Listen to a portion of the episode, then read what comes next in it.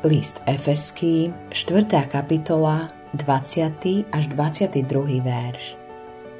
Ale vy ste sa nie takto učili o Kristovi. Ak ste totiž počuli o ňom, zložte starého človeka podľa terajšieho života, rušiaceho sa v zlých, klamných žiadostiach.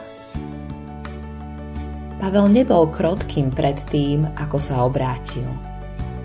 Namyslene a kruto zatýkal všetkých kresťanov a usiloval sa ich zničiť.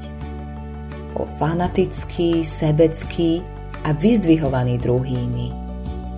No keď napísal vrúcný a láskyplný list zborom Galácie, medzi iným povedal Ovocie ducha je nežnosť, dobrotivosť, krotkosť.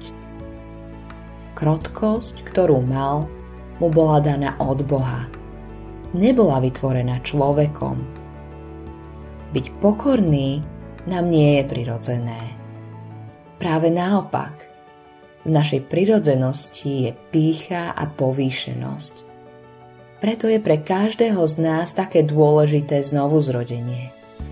To je dôvod, prečo Ježiš úprimne a jasne povedal nielen Nikodémovi, ale každému z nás.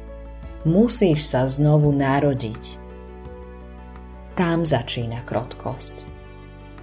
Potrebuješ zmenu prirodzenosti.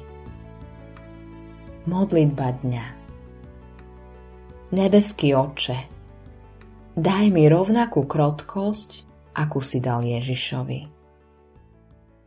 Autorom tohto zamyslenia je Billy Graham.